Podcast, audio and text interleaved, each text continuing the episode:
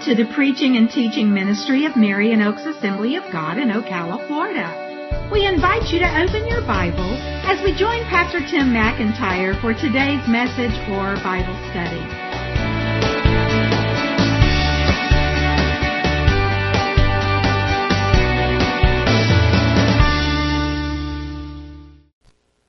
Start out today with another question to get you thinking.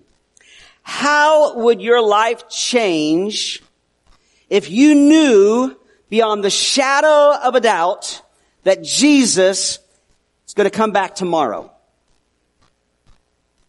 The Bible says Jesus is coming back for his people. That's good news. The bad news is I don't know when it's going to happen. I heard one preacher say, well, I don't know how it's going to happen because I'm on the welcoming committee, not the planning committee. We don't know when it's going to happen, but it could be any time. I know the question's been raised, well, why is it taking so long? And we're going to answer that question again because we've answered it before a little bit later on.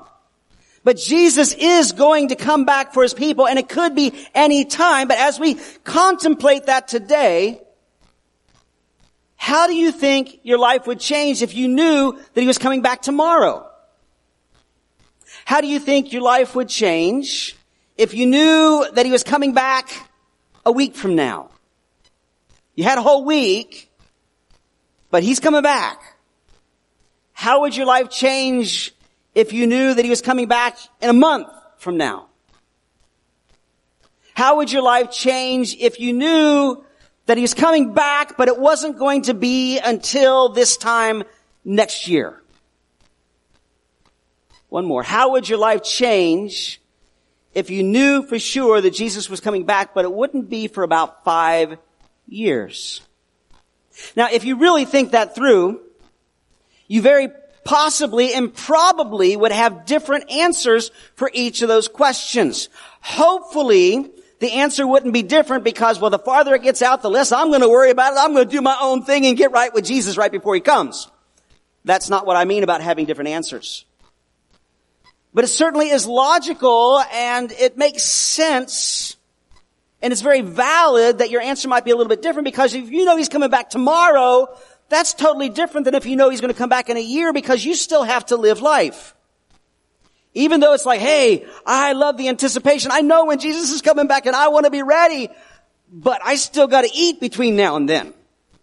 I still got to take care of my family. I still have other responsibilities, valid responsibilities. So I have to do those things. But if we knew Jesus was coming back next week, those particular responsibilities would not be near as important. So again, you might have different answers for each of those different responses to that question, but it is still a question that we should wrestle with. How should we live in light of the fact that Jesus could come back at any time? I love this quote by Martin Luther. Martin Luther, this isn't Martin Luther King Junior, great guy, great quotes, but this is the Martin Luther who started the Protestant Reformation, okay? But Martin Luther said this, he says, "Preach and live as if Jesus was crucified yesterday, rose from the dead today, and is returning tomorrow." I like that. Preach and live as if Jesus was crucified yesterday. In other words, just that sense of freshness. Jesus died for me. We rejoice in that. That he rose today. That excitement. Jesus rose from the grave and has given me new life. But yet he's coming tomorrow. I need to be ready. I need to be doing what he's called me to do. The last couple of weeks we've been talking about the mess in this world, and how we long for the day that Jesus will come back to make everything right. We called this sermon series Last Days Lifestyle. And all the mess in the world, and I'm not going to make a list today. Uh, two weeks ago I made a long list. Last week I gave you a more abbreviated list of all the things that are wrong, all the things that is uh, going on. It's like, oh, this needs to be made right. And many times it gets God's people to thinking, well, surely Jesus is going to come back soon. Surely Jesus is going to come back soon. We've got to be living in the last days. So we've been talking about a last days lifestyle. Two weeks ago we talked about warnings from the last days. Jesus warned us in light of all that's going to happen. Don't be deceived. Don't be dismayed. Don't be distracted. Last week we talked about difficulties of the last days. Paul says in the last days there's going to be difficulties. And we talked about difficult times and difficult people and difficult relationships and what that means for us as we live our lives in these times. But today I want to get really, really practical, because the passage we're going to look at in First Peter chapter four is very practical. The title of the message is Instructions for the Last Days. Instructions for the last days. How should we live in light of the fact that Jesus could show up at any time? And if I could just summarize it, that if we really have a heart for our Lord and Savior Jesus, our desire should be that we would do what He wants us to do. That we would maximize our effectiveness for God's plans and not our own. We all face that temptation of living this life for ourselves. We need to live it for Jesus. So we're going to be taking a look at these instructions that Peter gives us for the last days. Let's look at First Peter chapter four. We're going to be reading verses six to eleven. First Peter chapter four, starting, I'm sorry, verse seven to eleven. Right before this, Peter's talking about how in the last days there's going to be a bunch of scoffers saying, oh, Jesus said He's going to come back soon. Why is it taking so long? All that kind of stuff, okay? He's talked about this in the last couple chapters. But when he gets to verse seven, this is what God says through Peter. The end of all things is at hand. Therefore, be self-controlled and sober-minded for the sake of your prayers. Above all, keep loving one another earnestly, since love covers a multitude of sins. Show hospitality to one another without grumbling. As each has received a gift, use it to serve one another as good stewards of God's varied grace. Whoever speaks, as one who speaks oracles of God. Whoever serves, as one who serves by the strength that God supplies, in order that in everything God may be glorified through Jesus Christ. To Him belong glory and dominion forever and ever. Amen. So how should we live in light of the fact that Jesus could come back at any time? Let me just give you a list of things that we should be focused on from this passage here. Number one is this: be sure that you are right with God. Be sure that you're right with God. And I say, where does it say that in there? Well, I draw that from the very first statement. The end of all things is at hand. If the end of all things is at hand, and what that means is Jesus is coming back for His people, we're going to be facing eternity to give an account for our lives. We want to make sure that we are right with God. But we've got to deal with the elephant in the room, as the saying goes. Peter said, the end of all things is at hand. When did he say that? Almost two thousand years ago. How can the end of all things be at hand? Or how could it have been at hand two thousand years ago when it hasn't happened yet? And it, it brings up that question again that I mentioned a moment ago, and we've answered it before. We're going to answer it again. Why is it taking so long? Why do the scoffers have the ammunition to say, oh, yeah, yeah, Jesus said He's going to come back, but that was almost two thousand years ago, and I remember thirty years ago, people saying, oh, Jesus has got to be coming back soon. Look at the world. twenty years ago, oh, man, this world's getting worse and worse. Jesus has got to be, we, we got to be living in the end days. ten years ago. Well, as I said a couple of weeks ago, one thing's for sure. We are closer to the end than we've ever been before. But why is it that God has not brought His plan to completion? Is it because He doesn't have enough strength or power? Is it because He doesn't really know what He's doing? Is it because He's changed His mind? The good news is that God has given the answer in Peter's letter. He gave the answer in Second Peter chapter three, and we're going to read that in just a moment, but I'm going to tell you what the answer is. The reason that God has not shot everything down yet, the reason that Jesus has not yet come back is this: God has been waiting for you. And God's been waiting for me. And God is still waiting for others yet to repent. You see, if Jesus would have come back seventy years ago, I wouldn't even exist. I wouldn't have the privilege of not only having a life, but an eternal life with Him. And we all are on different uh, timelines for how old we are and how we've lived our lives and when we've come to know Jesus. But as I said, the answer's in Scripture. It's Second Peter chapter three. We're looking at four today, but chapter before, Second Peter chapter three, verse nine, it says, right after Peter saying, all these scoffers saying God can't keep His promise. The Lord is not slow to fulfill His promises, some count slowness, but He's patient toward you, not wishing that any should perish, but that all should reach repentance. In other words, in God's plan, in God's purpose, He has in mind, He's going to put an end to things at, at some point, but He's been waiting because He knows that there are more who are going to respond to the wooing of the Holy Spirit, to the work and in their lives that God is drawing them to Himself. There are many people that they sense this and they reject that, but there are many who respond. And hopefully you've responded to that. I know most all of you in this room and many of you online, you've, you've responded to that. At some point in your life, God drew you to Himself and you surrendered your life to Christ. You put your hope and your trust in Him for salvation. You have gotten right with God. But God's still waiting for more.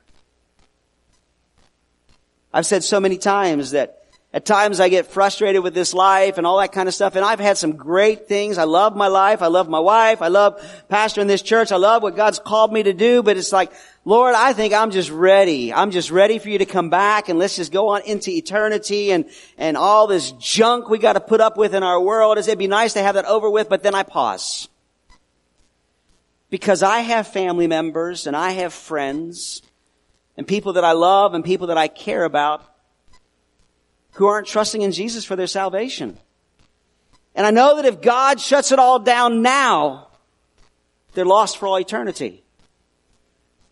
So I kind of revise my thoughts and say, okay, God, let's wait a little bit longer. I'm waiting with you. Use me. Let's, let's, let's, let's, let's reach it. And Lord, deal with their hearts. May they come to know you. But the important question today isn't so much our family member and friends. They, they are important. Whether they're right with God is whether or not you're right with God. We are living in the day of God's grace, but it will come to an end. And God is waiting for us.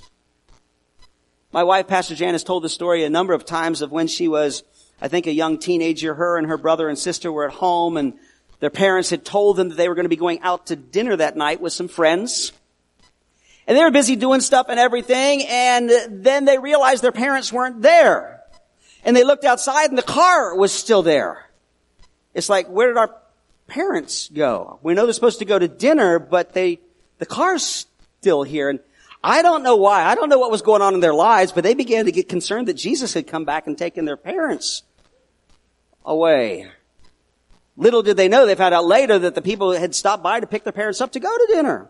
They made other arrangements for their kids, but it caused them to be concerned. So they said, well, let's call so-and-so in the church because we know they're right with God. And if they're still here, Jesus didn't come back. So, so we kind of laugh. But that is a serious issue because, you see, Jesus will come back. There will come an end to the way things are in this world. And there will come a time when it will be too late. So in light of the fact that Jesus could come back at any time, the question is, are you right with God? When I asked the question to begin the sermon, how would your life change if you knew Jesus was coming back tomorrow? There may have been some of you or some of you watching online or some of you watching or listening to this later. You say, you know what? If Jesus is coming back tomorrow, I got to get right with God. I want to tell you something. You need to do that now.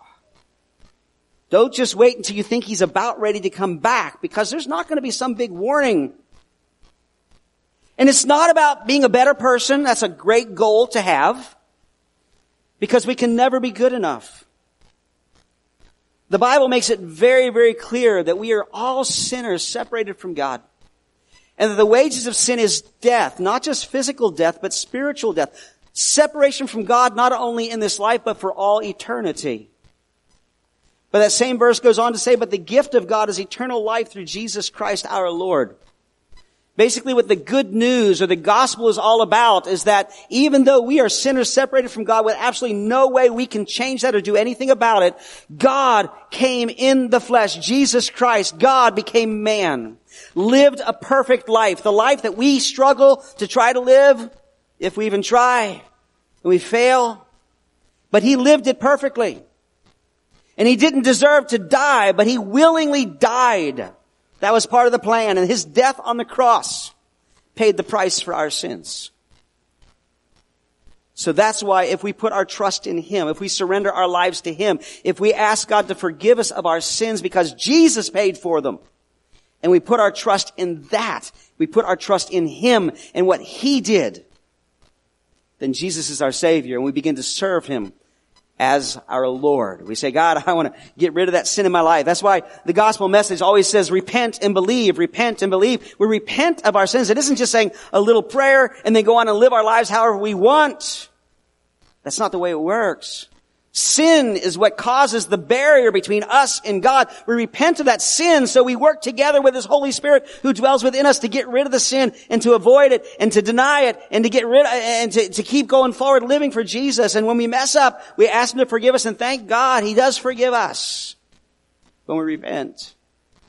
So even though I'm just at the beginning of these points I'm going to make, I wanted to make that very clear and challenge you if you are here today or you're watching online or listening, and you don't know Jesus is your Savior, get right with God. Don't do it just because you've got this threat hanging over your head that he could come back at any time. But if that's what it takes to motivate you, go for it.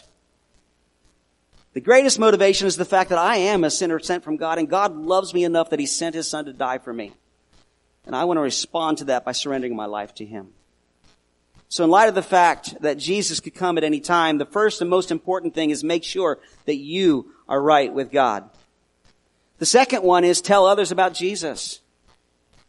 You know, we can, we can, we can just sit here and enjoy our Christian fellowship and, and all that kind of stuff and just kind of be in a holy huddle and, and, and we're just going to serve Jesus. We're just going to enjoy God's presence when we gather together and all that kind of stuff until Jesus comes, and we should do all that.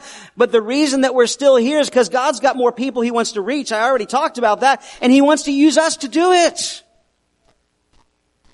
So if we have surrendered our life to Christ, he is our Savior. We're trying to serve him as Lord. A very important part of that is that we need to take that message that we've been so privileged to hear and respond to to the people around us. And I just want to mention this really quick. We've got an event that's coming up in October. October twentieth through the twenty-second. I've given you a couple of dates to mark on your calendar. Mark that on your calendar too. It's a Friday night, Saturday morning, and Sunday morning. We're going to have some missionaries to come be with us. I can't remember their last name, but it's David and his wife, okay? And their focus is to reach people of the world like all missionaries, but they go around and they work in churches to help people through the process of learning how they can follow the leading of the Holy Spirit to be used by God to reach the people around them, in their family, in their neighborhood, in their workplace. So it's going to be a Friday night, Saturday morning event, and then they're going to preach for us on that Sunday morning. So I want to challenge you and encourage you. You know, sharing our faith with other people is sometimes one of the most scary, one of the scariest things that we face, you know, and we, we, we, we, we, we deal with things like, what, how will people respond? What if they reject me? You know, all that kind of stuff. And so I want to challenge you to plan to be a part of that event as we get closer to it. But whether you are or not, we need to be used by God, and God wants to use us to reach the people around us. The third thing, in light of the fact that Jesus could come at any time, be serious about your prayer life. Be serious about your prayer life. In the second half of verse seven, Peter says, therefore, since the end of all things is at hand, therefore, be self-controlled and sober-minded for the sake of your prayers. What does that mean, to be self-controlled and sober-minded for the sake of our prayers? It basically means the idea of, you know, don't just kind of stumble through your prayers half awake, half paying attention, or, but be watchful, be clear-headed. Now, please note that even though it says that we should be self-controlled and sober-minded, it doesn't mean that we shouldn't experience joy. You see, both things can be true. It's very clear in God's word over and over and over again that once Jesus is our Savior, we have the capacity for great joy because of what God has done for us and done in us and what He wants to do through us. And even though we live in a world full of yuck and junk, pain, and problems, we can still experience God's joy. So don't, don't take this verse to kind of mean that I better be really serious. You know, look, I just look like I just drank a whole bunch of lemon juice and all that. No, no, you can have great joy and still be sober, still be watchful. You know, Peter says something very similar um, in his in uh, the next chapter, in First Peter chapter five, verse eight. He says, be sober-minded and watchful. Your adversary, the devil, prowls around like a roaring lion seeking someone to devour. Okay? Uh, those almost the same words. It's like, pay attention, okay? Be awake, be alert. And he's saying that same thing should be true because of our prayer life. And it's not just so that we can pray, but so that we can pray more effectively and more appropriately. You know, we're used to a number of different scenarios or situations in which we might pray. We, we may pray over our food. A good habit to have is to pray when you first wake up in the morning. You know, make your first thoughts and words be to God, you know. Uh, maybe right before you go to sleep at night, your last thoughts, your last words be to God. Lord, thank you for this day and your, your, your faithfulness to get me through it and, and all that kind of stuff. You know, praying as you drive down the road or whatever, pray that God blesses you and blesses your friends. You go in shopping, you pray for a good parking space. We laugh. I don't think that God necessarily, you know, thinks badly of that. I mean, God likes to bless his kids. Just like any parent likes to bless their kids if they're obedient. And there's a whole other lesson there, a whole other message. But but you know what? If that's the extent of our prayer life, it's relatively immature. Okay? We need to get serious about seeking God for ourselves and for our families and for this world and for his plans and purposes. You see, prayer is spiritual warfare. Now think about who's writing this. Not a trick question. Who wrote First Peter? Five of you got it right. Wasn't a trick question. Peter. There was a time when Jesus told Peter, be watchful, be alert, and pray. And what did Peter do? He fell asleep. Granted, it had been a stressful day, long day. They're in the Garden of Gethsemane, and Jesus is facing the agony of what's going to happen to him. He's going to be crucified the next day. And he takes his disciples to pray, and Peter and James and John just a little bit farther to say, hey, you guys be the core, you know, my core support here. You guys keep awake, keep alert, be praying. The enemy's out there. He's watching. And they were so tired. Whatever steps they should have taken, they didn't take them, and they fell asleep. And because of that, Peter was not ready for what happened. When the people came to arrest Jesus, Peter responded the wrong way. He ran. When he finally got up enough courage to say, hey, I got to find out what happened to Jesus, he followed at a distance. He was in the courtyard. He ended up denying Jesus three times. And I believe a lot of that can be traced back to the fact that Jesus said, listen, you guys pay attention. Take this seriously. I need you to pray with me. I need you to pray for me. And Peter fell asleep. Can I tell you there's a lot that hinges, that, that, that, that, that, that rests upon our prayer life. We need to take it seriously. Be serious about your prayer life. You know, if we knew that someone was going to break into our home to steal from us and to harm our family, we'd be watchful, we'd be alert, we'd be ready. But can I tell you that there is an enemy who comes to steal from you and your family, who wants to hurt you? Not a physical enemy, but a spiritual one. And we need to be awake, alert and awake. And you can protect yourself. You can protect your family. You can make a difference in the spiritual realm. As I said, prayer is spiritual warfare. So we need to be serious about our prayer life. Each one of these points, each one of these pieces of instruction that Peter gives us is in a different area of our life, and I don't know how these are hitting you. My prayer, my goal would be that whatever the thing you most need to have emphasized is what the Holy Spirit will lay heavily upon your heart. I know He's laid several things on my heart just preparing this message, but maybe this is the one. How does your prayer life need to change? And and you might say, well, I'm doing the best I can. I don't even know how to pray more effectively. If that's your response, talk with me, talk with Pastor Jen, talk with one of our leaders. We'll be glad to give you some practical advice on how make, to make your prayer life more significant, more uh, biblical, more what it needs to be. The fourth one is this. Love one another earnestly. Love one another earnestly. Verse eight, Peter says, above all, above all, that lets us know this is important. Above all, keep loving one another earnestly.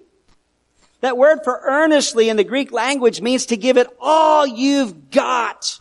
It's the same word that was used for an athlete who would put all their energy and all their effort into doing what they had to do to win. And so Peter says, above all, this is important, love one another earnestly with everything you have. And then he throws in this other thing, since love covers a multitude of sins. What does that mean? Love covers a multitude of sins. Does that mean that if I love well, it's kind of a blank check? It just covers over this bad stuff. We'll get to that in just a moment. But we know that love is so significantly important in God's Word. You see instructions from God all through the Old Testament that they are to love Him and love others.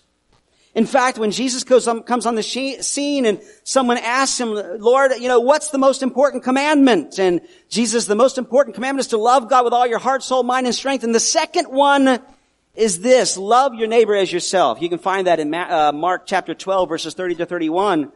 We see that it's one of the two greatest commandments.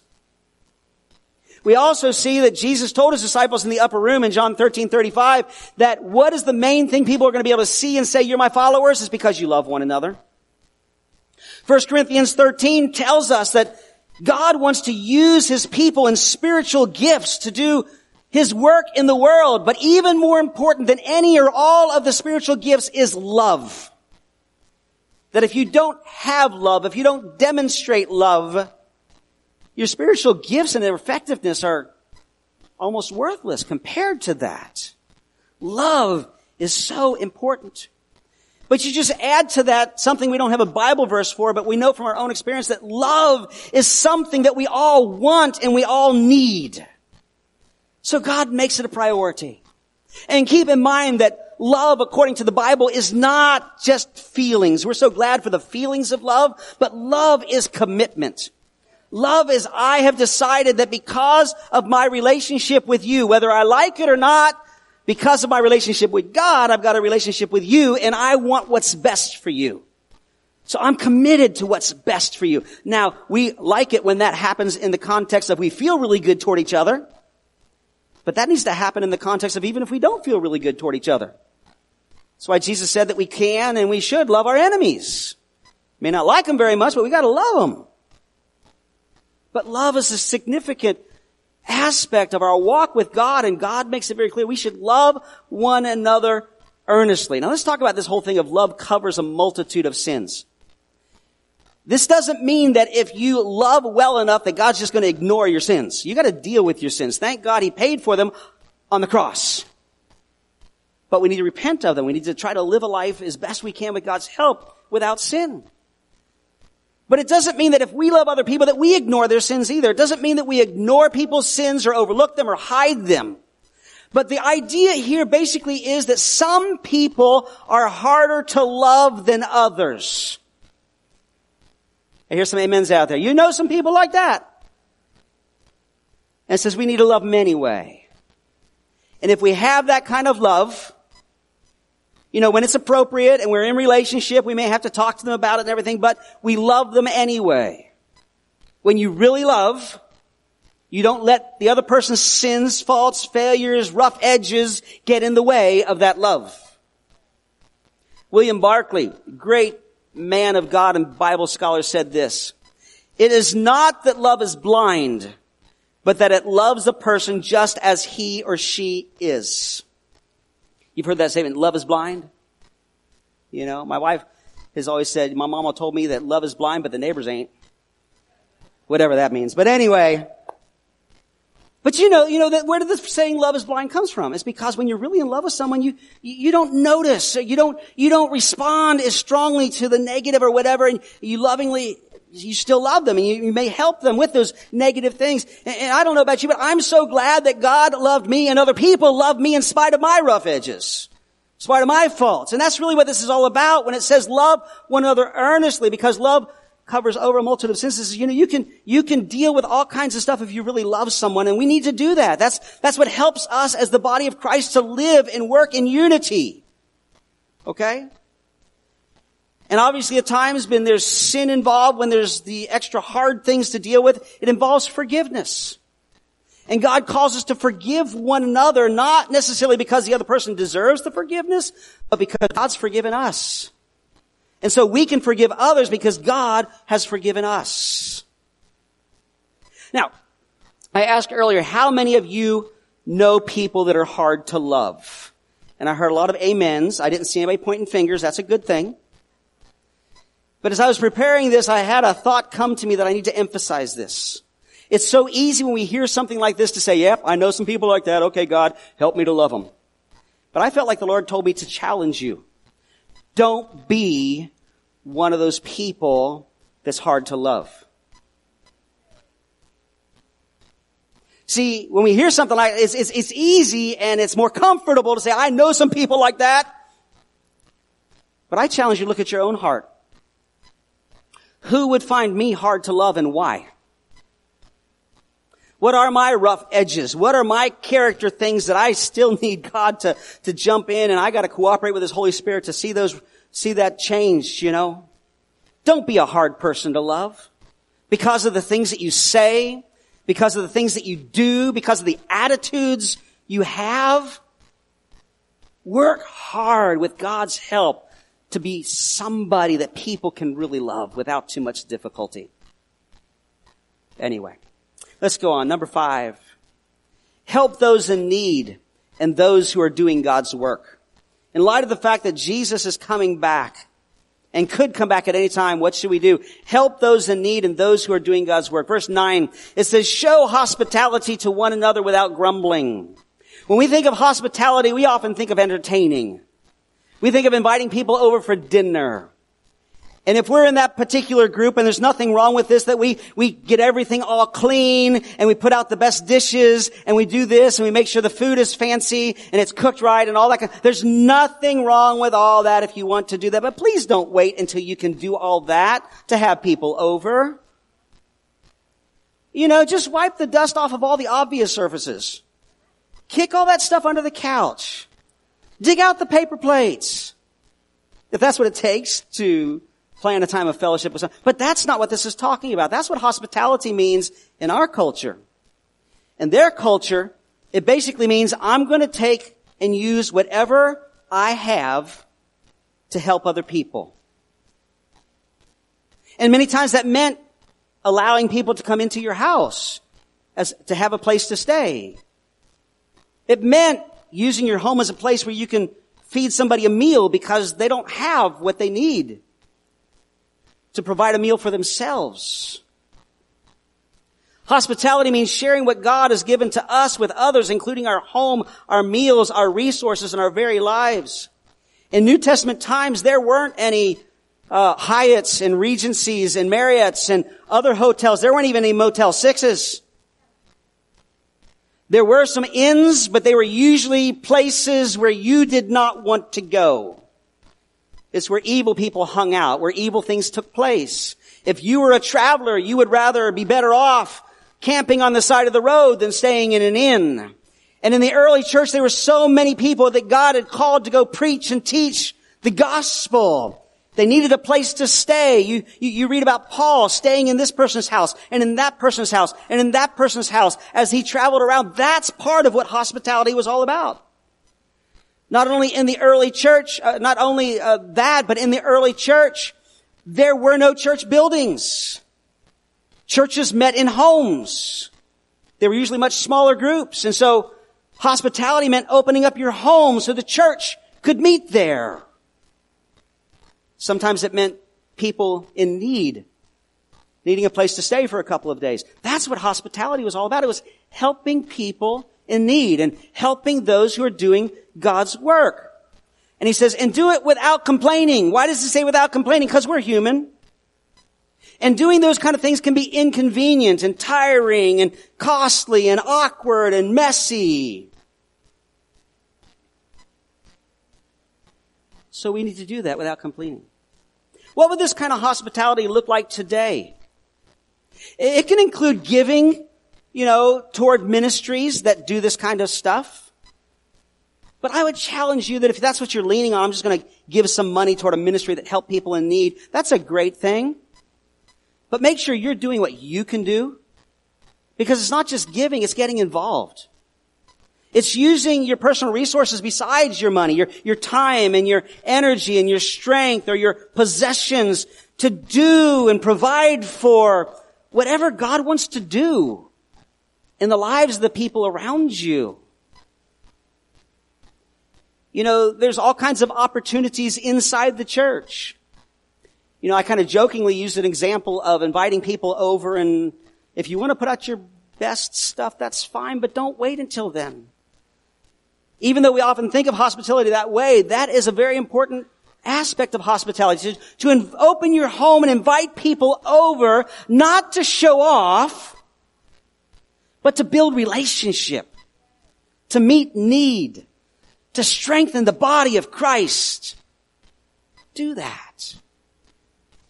Something we've been talking about in our leadership is that we want to see more small groups in our church. We have some. We have some that meet at the church. That's what basically our women's group and our men's group is. This is a smaller group that meets here at the church. We have a couple of small groups that are part of our church or associated with our church that meet other times and in other places. But we want to see more small groups because we want to see relationships get stronger and uh, people be there for each other. We we do the life of Christ with each other.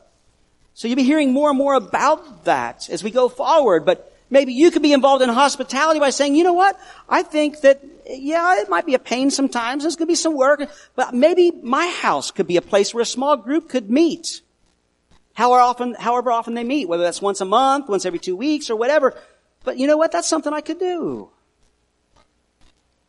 There's opportunities outside the church. I think of different ministries that people in our church have volunteered for through the years. We have through the years had a number of people that volunteered to work with the Women's Pregnancy Center, a tremendous ministry. Don't think of that as hospitality, but it really is. It's giving your time and energy and effort to help people in need. I think of the Freedom Clinics that we have hosted here and we hope to someday in the future. And that is an organization that they, they're just out there in the community going from place to place on different weekends to offer help and hope to people that have uh, dental and medical and other type of needs. I think of something that's so simple as this. We got a guy who's a member of our church, Frank. Y'all know Frank? Everybody knows Frank. Frank is, I believe, he crossed his seventieth birthday uh, sometime recently. If I'm if I'm wrong, Frank, please forgive me. He's probably watching because he usually is. He's taking care of somebody uh, right now, but. Frank, every year in September, goes out and rides his bike, and he tries to average at least twenty-five miles a day. And he's doing it in conjunction with an organization that is looking for a cure for cancer. He didn't ask me to say that. You can support him if you want by making a donation, by making a pledge, because he's going to be riding a lot of bike this month. But that's one of his ways, even at his age, with something he likes to use, that he's using something to demonstrate some hospitality, meeting the needs of other people. You see, you can be really creative with it. Well, let's go on. Number six, work hard to serve God's grace to others. Work hard to serve God's grace to others.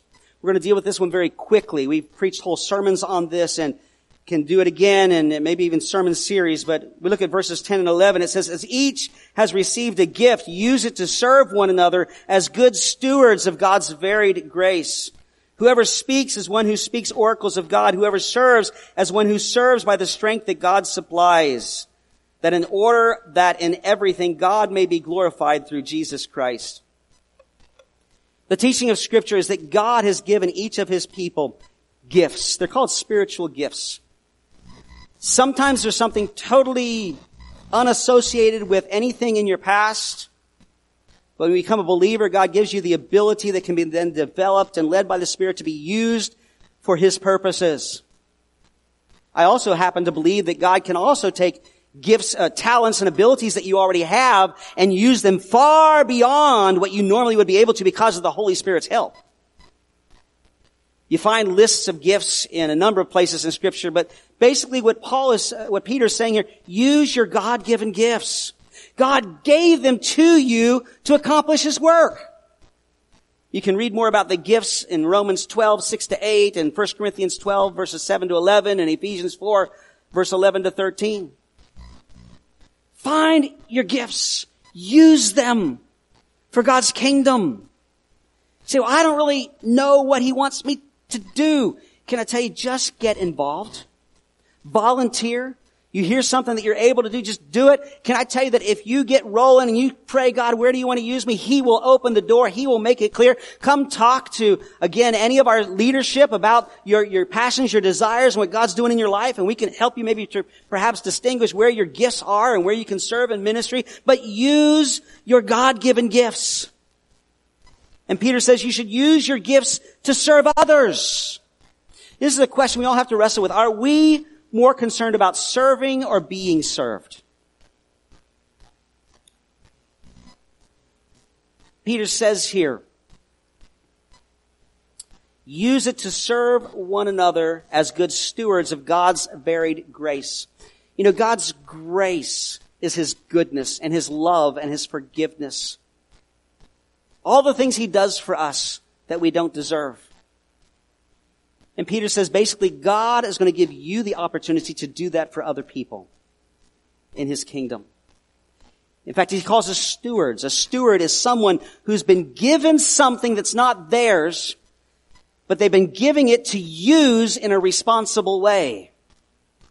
And that really describes what God has done for us. He's put so much into our lives. He's blessed us so much. And He didn't do it just to bless us and just for our benefit, but so that we could use it for others and demonstrate God's grace to them. You know, the scriptures I gave you with lists of gifts, there's a whole lot of different gifts in a lot of different areas. Peter doesn't break down into a lot of little tiny descriptions. He just breaks them into two categories. He basically says there's speaking gifts and there's serving gifts. And really, just about anything you can do for God and the gifts you have, the talents and abilities, can be broken into one of those two areas. But Peter says if you have a speaking gift, if God uses you in a way in which you speak, either to a big group like I am today or to a small group or just in conversation with somebody else, make sure that you speak God's words with God's anointing. He says, speak as one who speaks the oracles of God. Basically, all it's saying is make sure that you're saying what God wants you to say. And that's a very serious issue. It's a very important responsibility. It's an important, important responsibility when I prepare my messages and Bible studies and I get up to speak them. That's like, Lord, what do you want said here? And that what I say, it, it, it, it, it, it is true to what God said in His Word. That's true for any of us that God uses in a speaking gift. But He says there are serving gifts. And He says if you're used in serving, then serve with God's strength. Can I tell you that God will give you more strength than you have in yourself? You'll be able to do a lot more and be a lot more effective than you ever would have dreamed with whatever God leads you to do. And before I go on and get ready to try to wrap this up, I just want to first of all say to all of you that are a part of this church, that you're a leader or you're a teacher or you are a server in any ministry. Or even as we talked about earlier about our volunteer appreciation, or you volunteer in any way. You may just, you know, the, the biggest way you, you, you serve is you prepare meals, you serve meals, you help set up and tear down. Whatever it is you do, if you do it for God's kingdom, I want to let you know that you are appreciated by me and by many other people in this church. You're appreciated by God too. We need to take our ministry seriously. We need to prepare. We need to do our best for God, not for ourselves. But I challenge you to find your place. We need to uh, get this thing wrapped up. The third thing here is use your gifts for God's glory. He says, in, in order that everything, that in everything, God may be glorified through Jesus Christ. Don't do what you do to get glory for yourself. Oh, the people in church are going to think me so spiritual. They're going to think me so helpful. They're going to look to me forever. You know, no, no, no. We do it for God's glory. We do it for God's glory. So Peter wraps up these instructions at the very end of verse eleven. He says, to him, talking about God and Jesus Christ, to him belong glory and dominion forever and ever. Amen. This is the end goal. Jesus could come back at any time. How should we live? We might would expect somebody to say, well, quit your job and go preach on street corners and knock on doors. Only do that if God tells you to. Really what God calls us to do is live a normal, godly life, doing whatever he calls us to do to reach people for Jesus and encourage one another with the anointing and gifts that God gives us to do that. It's not any more or less complicated than that. This is what we should do in light of the mess our world is in. This is what we should do in light of the fact that Jesus could come back at any time. So in light of Jesus' return, make sure you're right with God. Tell others about Jesus. Be serious about your prayer life. Love one another earnestly. Help those in need and those who are doing God's work, and work hard to serve God's grace to others. So how do we apply this today? Well, first of all, if you don't know Jesus, get right with God. Commit yourself to reach out to others and tell them about Jesus. Maybe you need to make some changes to your prayer life. Maybe there's some relationships you need to work on, people that have been kind of hard to love and you've just been avoiding them, and God says, don't avoid them, love them. Maybe when I said that thing about don't being hard to love, God pricked your heart and said, oh, I've got to work on my attitude. I've got to watch what comes out of my mouth. You know, I don't know. Look for opportunities to meet people's needs and get involved in what God wants to use you to do to make a difference in your world. Let's all stand together. We're going to end our service today the way we most often do. I'm going to invite our pastoral staff, our elders, our prayer team to come. Our worship team is going to lead us in some worship, and I challenge you and encourage you. Have your mind and heart open to what God has spoken to you about and pray about that. If you want, you can sing along with the worship team and worship. But this is also that time just before we close when if you have a need in your life that you would like someone to pray with you about, or you would like someone to pray with you about someone else that you're concerned about because they have a need in their life, or if you need to know Jesus is your Savior, come and join with one of us, and we'll be glad to pray with you. And in just a couple moments, one of our pastoral staff will close in prayer. Lord, I come. Heavenly Father, as we just sang, that truly is the cry of my heart anyway, Lord God, and it's certainly the truth. We desperately need you. Father, as we conclude our time together this morning, we thank you for your presence with us. And God, we thank you that as we've been talking about these days, this time that we live in the last couple of weeks, and we look out and we see all the difficult, all the evil, all the sinful rebellion against you and your standards, and And Lord, it impacts our lives in so many ways, Lord God.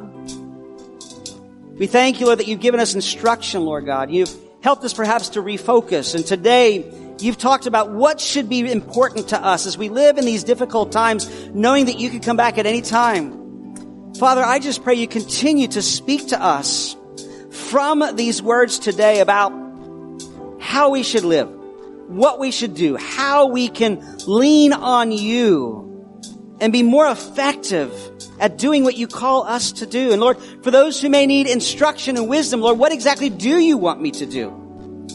How, Lord God, can you use me in my workplace? How can you use me in my school? How do you want to use me in our church? For those people that we're in relationship with, and sometimes it's a little difficult, Lord, that you'd give us extra grace, extra patience, and that you'd help us not to be difficult to love, Lord God. Help us all to grow closer to you and be more like Jesus. God, there's just so many different ways to apply this today, and I just pray that you'd bring that alive to us and help us, Lord God, to do that. And Father, I pray that you'd help each of us to grow closer to you. Just take that time every day to seek your face, to talk with you, to just communicate with you. And Father, we thank you for that. Lord, as we leave this place here in just a couple of moments and we go out into our world, which really is our mission field, that you would use us in our world. And Father, we thank you and we praise you for all these things in Jesus' name. And everybody said, amen, amen. God bless you.